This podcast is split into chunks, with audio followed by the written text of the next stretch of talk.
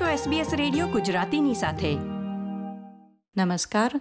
સોમવાર ચોવીસ એપ્રિલ બે હજાર ત્રેવીસના મુખ્ય સમાચાર આપ સાંભળી રહ્યા છો નીતલ દેસાઈ પાસેથી SBS ગુજરાતી પર.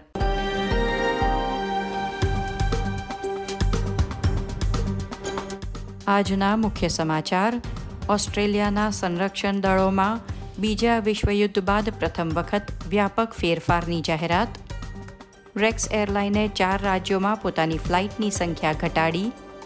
સિડની ક્રિકેટ ગ્રાઉન્ડ ખાતે સચિન તેંડુલકર અને બ્રાયન લારા ગેટનું અનાવરણ.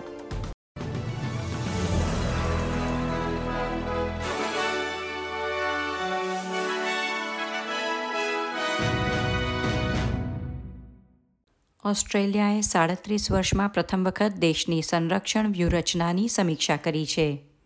ડિફેન્સ સ્ટ્રેટેજી રિવ્યૂની જવાબદારી ભૂતપૂર્વ સંરક્ષણ પ્રધાન સ્ટીફન સ્મિથ અને ભૂતપૂર્વ સંરક્ષણ વડા સર એંગસ હ્યુસ્ટનને સોંપવામાં આવી હતી. સમીક્ષાએ નિર્ધારિત કર્યું છે કે આધુનિક યુદ્ધ પ્રણાલીને કારણે ઓસ્ટ્રેલિયા હવે માત્ર તેની દરિયાઈ સરહદોને કારણે સુરક્ષિત નથી. ઓસ્ટ્રેલિયાના ભૌગોલિક લાભો અને રાષ્ટ્રના પ્રાદેશિક લાભમાં આમૂલ ઘટાડો થયો છે. રાષ્ટ્રના સંરક્ષણ દળોની પ્રથમ મોટી સમીક્ષાએ કહ્યું છે કે વિશ્વ એક નવા સૈન્ય યુગમાં પ્રવેશ્યું છે અને ઓસ્ટ્રેલિયાએ પણ તેની સુરક્ષા વ્યવસ્થામાં વ્યાપક ફેરફાર કરવાની જરૂર છે. સંરક્ષણ દળની અન્ય કોઈ પણ સેવા કરતાં સેનામાં મોટા ફેરફાર થશે અને સેંકડો કિલોમીટર દૂર પહોંચી શકે તેવી મિસાઇલ ટેકનોલોજી ચલાવવા માટે ફરીથી સજ્જ થશે. ફેડરલ સરકારે કહ્યું કે તે સમીક્ષાની ભલામણો સાથે સંમત છે અને આગામી વર્ષોમાં સંરક્ષણ ખર્ચમાં વધારો કરવામાં આવશે.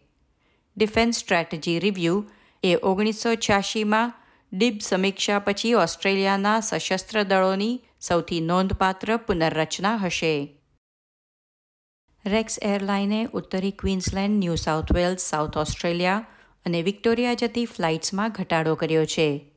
એરલાઇન્સે ચાર રાજ્યમાં નવ પ્રાદેશિક રૂટ પર ફ્લાઇટ ઘટાડવાના નિર્ણય માટે પાયલટ, એન્જિનિયર અને વિમાનના સ્પેર પાર્ટ્સની અછતને જવાબદાર ઠેરવી છે.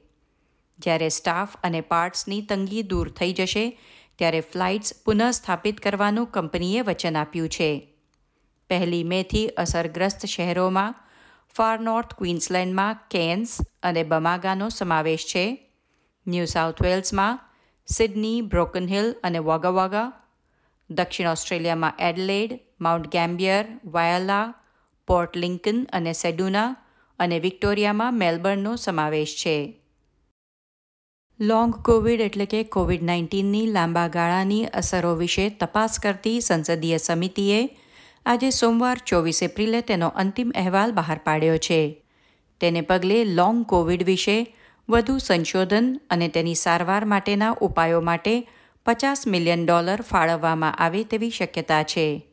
આ ભંડોળ વડે નિષ્ણાતો એ સમજવાનો પ્રયાસ કરશે કે કેટલાક લોકો તેમના પ્રથમ ચેપના અનેક મહિનાઓ પછી પણ કોવિડ લક્ષણો શા માટે અનુભવે છે. આંતરરાષ્ટ્રીય સમાચારોમાં ન્યૂઝીલેન્ડના ઓકલેન્ડ શહેરથી એક હજાર કિલોમીટર ઉત્તરે આવેલા કર્માડેક આઇલેન્ડમાં આજે સવારે સાત પોઈન્ટ એકની તીવ્રતાનો ધરતીકંપનો આંચકો નોંધાયો હતો. ત્યારબાદ આસપાસના વિસ્તારો માટે સુનામીની ચેતવણી બહાર પાડવામાં આવી હતી, જે હવે પાછી ખેંચી લેવામાં આવી છે. ખેલ સમાચારોમાં સિડની ક્રિકેટ ગ્રાઉન્ડ ખાતે બે ગેટને આંતરરાષ્ટ્રીય ક્રિકેટના મહાન ખેલાડીઓ બ્રાયન લારા અને સચિન તેંડુલકરના નામ આપવામાં આવ્યા છે. Sir Donald Bradman Alan Davidson અને આર્થર મોરિસ પછી આ સન્માન લારા અને તેંડુલકરને આપવામાં આવ્યું છે.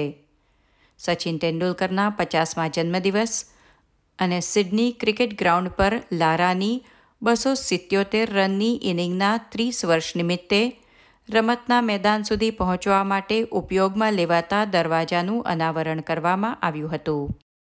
આ હતા સોમવાર ચોવીસ એપ્રિલની બપોરના ચાર વાગ્યા સુધીના મુખ્ય સમાચાર. આ પ્રકારની વધુ માહિતી મેળવવા માંગો છો? અમને સાંભળી શકશો Apple podcast Google podcast Spotify કે જ્યાં પણ તમે તમારા પોડકાસ્ટ મેળવતા હોવ.